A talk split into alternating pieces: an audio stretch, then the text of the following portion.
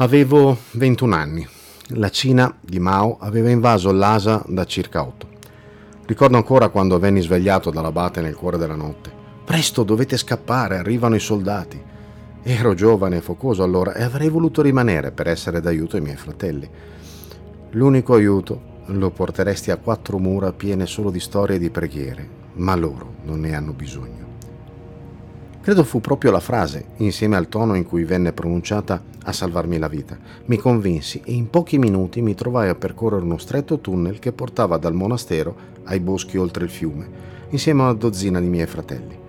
Non avevamo nulla con noi, né denaro né altro, solo il nostro chiesa, il mala e tanta, tanta paura. Non per le nostre vite, che avevamo già capito essere comunque destinate a finire prima o poi, ma per i nostri cari, per la nostra gente Ricordo che la fuga attraverso i boschi nella luce incerta dell'alba fu pesante e plumbea per questi pensieri. Ancora oggi non ricordo quanto viaggiammo. A distanza di più di mezzo secolo la memoria diventa selettiva, ma ricordo ancora con chiarezza i volti di coloro che incontravamo, che ci aiutavano, nutrendoci e nascondendoci, mentre fuggivamo da quella terra divenuta per noi tremenda. In particolare, nella memoria ho degli occhi. Gli occhi di una donna molto anziana, che una sera accolse due di noi nella sua casa, umilissima.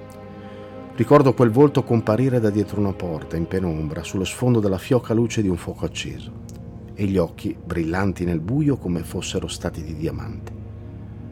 Ci fece sedere su qualche vecchio cuscino senza dire una parola e sempre in silenzio ci porse due ciotole di zuppa calda e un piatto con una fetta di pane scuro e un piccolo pezzo di ciurpi un formaggio della nostra terra, una vera prelibatezza. Capimmo che aveva dato fondo a tutta la sua dispensa per sfamare noi. Finita di consumare insieme la cena, decisi di spezzare il silenzio, chiedendo a quella donna se ci fosse qualcosa che potevamo fare per lei.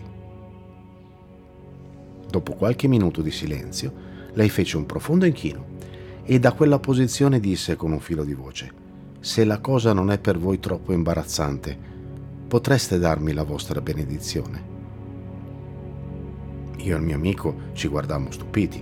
Non eravamo certo dei santi per meritare tanto rispetto. Lo dissi alla donna, ma lei rimase lì, senza aggiungere altro e senza muoversi. Tuttavia dalla sua persona iniziò a diffondersi un'aura, una richiesta silenziosa, così forte che non era possibile in nessun modo ignorarla. Feci quello che mi aveva chiesto, ma ad un certo punto Sentii qualcosa muoversi dal mio cuore, così forte che anche ciò mi fu impossibile ignorare. Mi tolsi il chesa, lo volsi attorno alla donna e l'abbracciai tenendola stretta a me.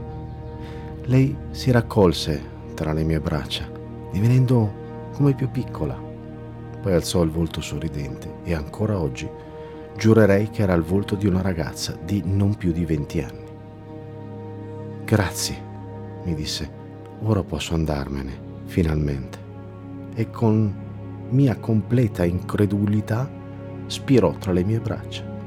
Ricordo ancora che nell'istante in cui morì scese un silenzio ancora più profondo su quella casa già immersa nel nulla. Rimanemmo così per molto tempo, io seduto e le spoglie mortali di quella donna tra le mie braccia. Non mi sono mai spiegato cosa sia successo quella notte, ma ancora oggi ricordo perfettamente quegli occhi, gli occhi della vita.